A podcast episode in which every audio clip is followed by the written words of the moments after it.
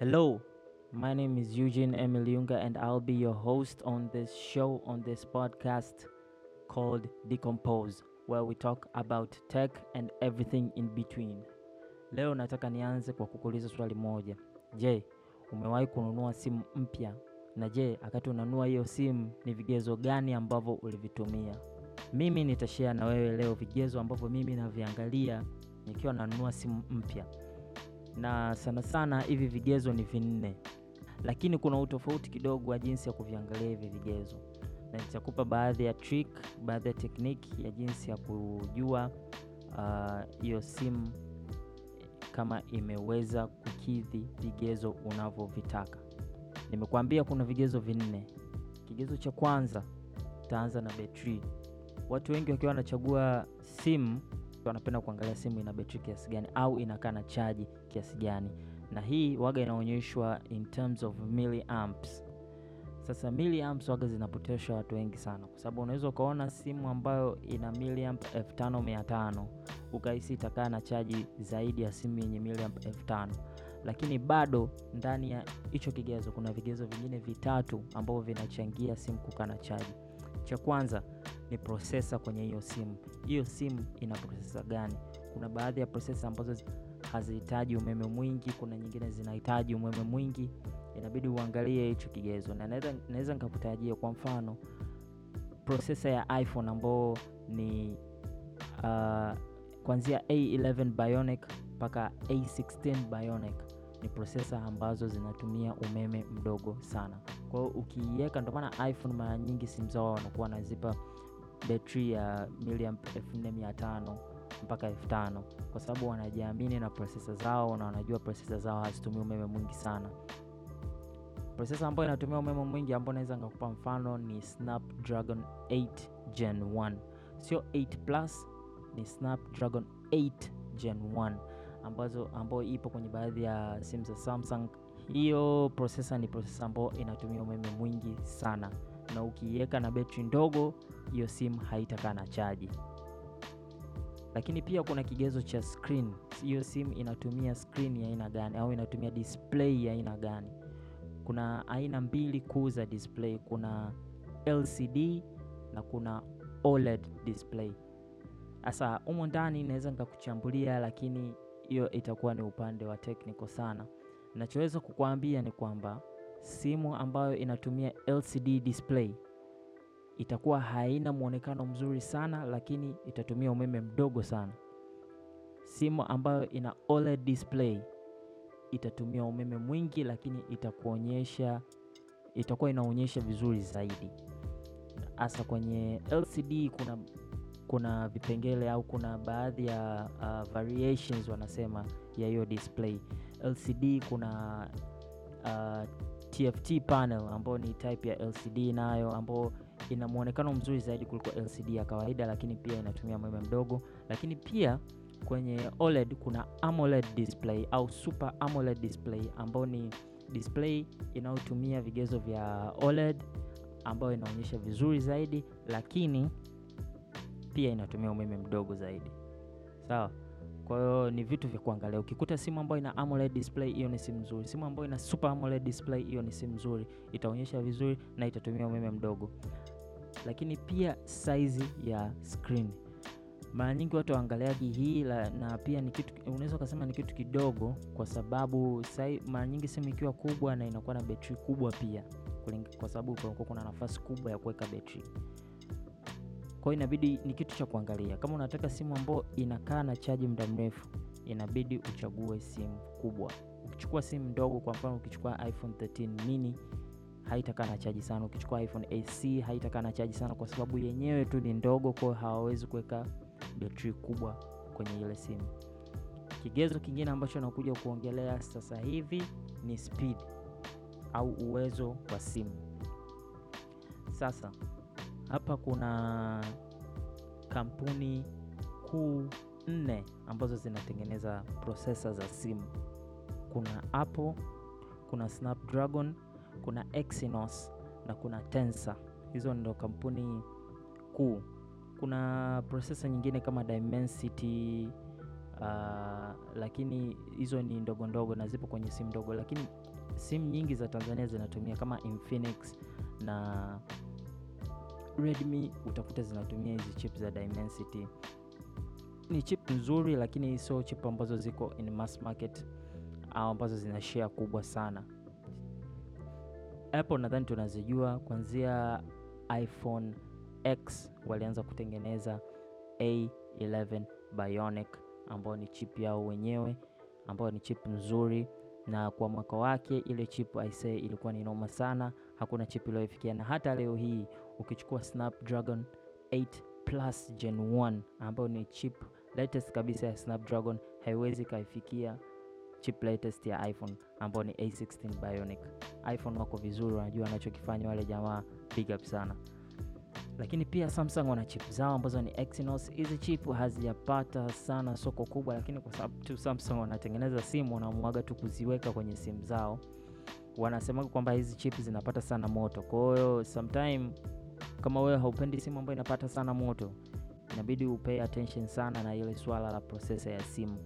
Processor ambazo zina hazipati sana moto ni Snapdragon na hapo Bionic, na pia Snapdragon inategemea ni processor gani. Ukichukua Snapdragon 8 Gen 1 sio 8 plus, kuna 8 Gen 1 ambayo ni ya mwaka wa nyuma yake, hiyo processor inapata sana moto na pia inakula umeme mwingi sana. Kwa hivyo ni vitu vya kuangalia, lakini pia Google wana processor yao ambayo inaitwa Tensor, lakini hii processor mpaka sasa inaonekana kama bado vile iko kwenye process za ukuaji, tunasema bado wanaifanyia baadhi ya modification kuifanya iwe vizuri, lakini mpaka uh, sasa ni chip nzuri sana ambayo iko based sana na AI. Ina inaweza sana ku, ina, ina Google wanaitumia vikubwa sana kwenye simu zao kwa ajili ya kuprocess picha, kwa ajili ya kuprocess maneno. Ukiwa unaongea na Google Assistant, hii chip ni bomba sana kwa ajili ya kufanya vitu vinavyohusikana na AI. Sasa kipengele kingine ambacho napenda kukiongelea leo ni screen, ambapo ni kama vile nishaiongelea. Kuna LCD, kuna OLED, sawa.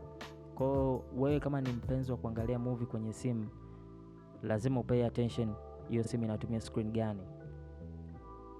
Um, simu ambazo zinatumia OLED, teknolojia ya OLED ambazo ni OLED yenyewe, ukiona simu imeandikwa OLED display, ukiona imeandikwa AMOLED, ukiona imeandikwa Super AMOLED, hizo ni simu ambazo waga zina muonekano mzuri na pia zinakuwaga na always on display, ambayo ni ile ni feature ya simu ambayo simu yako ukiizima, ikiwa imezima screen bado inakuwa inaonyesha muda.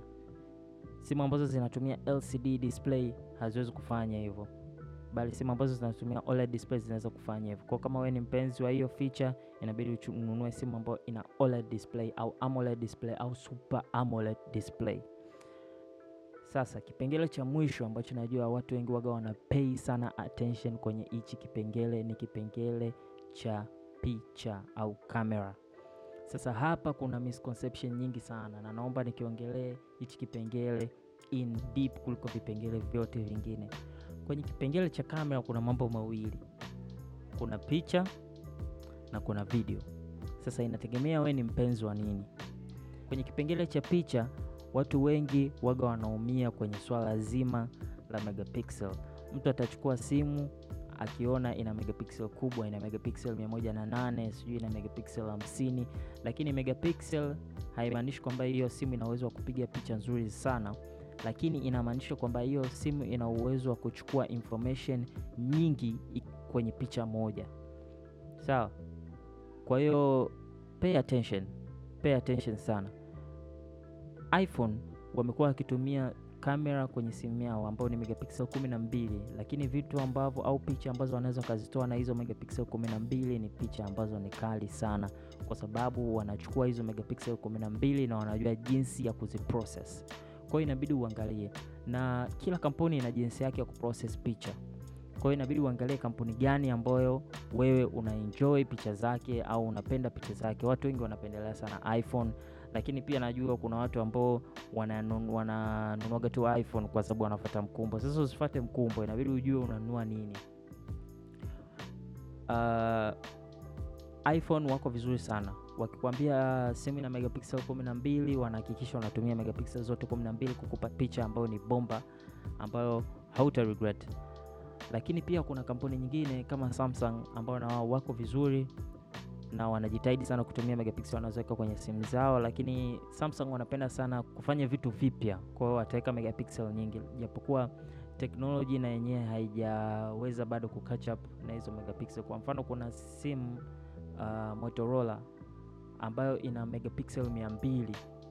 Lakini ukilinganisha na picha ya let's say iPhone 13 ambayo ina megapixel 12 picha iPhone 13 inaonekana iko vizuri zaidi, kwa sababu iPhone wana process picha zao vizuri zaidi. Lakini kwenye upande wa video, kama wewe ni mtu wa video, yani hapa hata sitaki kupotezea muda wako, hakuna simu ya Android ambayo inaifikia iPhone kwa kuchukua video. iPhone is the king of video. Kama wewe unapenda sana TikTok, kama unapenda sana IG stories, kama unapenda sana Snapchat videos, wewe nunua tu iPhone, mtu wangu. Ukinunua Android, ndio zipo Android, ziko Samsung nzuri ambazo zinaweza kutoa picha nzuri, lakini hazitakupa quality nzuri kama ya iPhone. Sasa kwa kuongelea vigezo vyote hivyo, nataka nikupe simu tatu ambazo ziko chini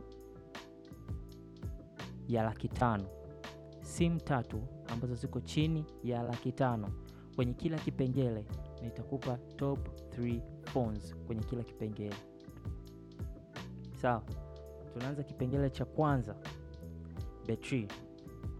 Kwenye betri, chini ya budget ya laki tano, unataka simu yenye betri bomba, kachukue Redmi Note 11.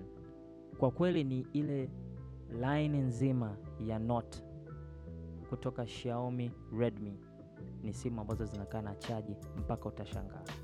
Kwa Note 11 na Note 10 ni simu recent ambazo unaweza ukazipata, ziko vizuri, simu kali, lakini zinakaa na chaji hata siku mbili, kutegemeana na matumizi yako. Lakini pia simu moja ya mwisho, kwa sababu nimekutajia Note 11 ikiwa ya kwanza, Note 10 ikiwa ya pili, ya tatu ni Nokia G21. Nokia G21 hiyo pia ni simu nzuri, simu kale ambayo inakaa sana sana sana na chaji, na hii ndo zile kesi ambazo nilikuwa nakuambia, ni simu ambayo inakaa na chaji kwa sababu chip yake haitumii umeme mwingi sana. Tukihamia kwenye kipengele kingine cha screen, ukitaka simu yenye screen kali chini ya laki tano, wanataka kucheki movie uenjoy, wanataka kuingia Instagram uone picha zikiwa zinaonekana kwa uhalisia wake, Samsung S10e ndo simu ya kwanza nitakao kurekomendia.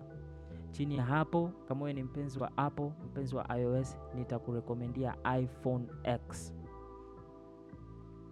Kama wewe ni mpenzi wa Google Pixel, nitakurekomendia Google Pixel 4a. Hizo ndo top 3 phones ambazo zina display kali chini ya laki tano. Tukiingia kwenye swala zima la speed, simu ya kwanza ambayo nitakutajia chini ya laki tano yenye spidi ambazo kwa hapa naweza nikasema kwamba zote zinaweza zikawa za kwanza kwa sababu zinachuana. Kuna Samsung S10e na iPhone X. Hizi ni simu ambazo zinachuana, ambazo zinakaribiana sana, zinapeana uh, yani zimepishana kidogo sana, they are giving really close blows to each other, Samsung S10e and iPhone X. Lakini ya tatu ikiwa ni Google Pixel 4a. Tukiingia kwenye kipengele cha kamera, ya kwanza na najua hii mtakuwa mnaitegemea wengi sana, ni iPhone X of course. Ya pili ni Google Pixel 4a, na hapa mimi kama unavyoona sijaangalia kigezo cha megapixel, nimeangalia kigezo cha picha kali. Ukipiga picha kwenye iPhone X utapata picha kulingana na kitu ulichokiona au kitu ulichokipiga picha. Ukipiga picha kwenye Google Pixel 4a, Google waga wanapenda kuiedit picha kidogo, kuifanya ionekane vizuri, wanafanya rangi zina pop, they make the colors pop a bit, ambao kwa macho ya watu wengine wanaona ni picha kali, lakini iPhone X overall ndo inachukua picha ambayo iko very flat, ambao unaweza ukaichukua ukaiedit ukaipeleka Photoshop ukaifanyia mambo na bado ikawa picha kali. Lakini kwa nafasi ya tatu inaingia Samsung S10e, na kama utakuwa umenisikiliza kwa karibu sana, utagundua kwamba nimetaja simu tatu tu kwenye hiyo listi ambazo zimejirudia mara nyingi nyingi: S10e, iPhone X na Pixel 4a. Kwa kweli kama una bajeti chini ya laki tano, simu kali ambazo unaweza ukazipata, ya kwanza, kama wewe ni mpenzi wa Android, tafuta Samsung S10e. Kama wewe ni mpenzi wa iPhone, tafuta iPhone X. Kama wewe ni mpenzi wa Google Pixel, tafuta Google Pixel 4a. Google Pixel na ni Android, kwa hiyo unaweza ukachukua Google Pixel 4a au Samsung S10e, lakini kwa ushauri wangu mimi nakushauri chukua S10e kama wewe ni mpenzi wa Android, hautakuja kujutia. Ina mambo mengi mengine ambayo sijaongelea hapa, ambayo yatakuongezea quality of life, ambayo yatafanya maisha yako yawe marahisi na hiyo ndo sababu, ndo lengo kuu la kuwa na simu. Simu inatakiwa irahisishe maisha yako, ikusaidie wewe kucommunicate na watu wengine vizuri. Mimi naomba nikuache hapo kwa leo. Nimekuacha na simu tatu. Kwa wale ambao wana search sasa hivi wanataka kununua simu na labda wako kwenye budget ya laki tano, nimekuacha na madini madini ambayo huwezi ukapata sehemu nyingine yoyote. Na hii nimeangalia market zote za Tanzania, nimeangalia online, nimeulizia IG. Hizi simu utazipata chini ya laki tano, na kama itazidi sana basi itazidi elfu ishirini which is probably not a big deal. Anyways, until we meet again, that's been it. Signing off.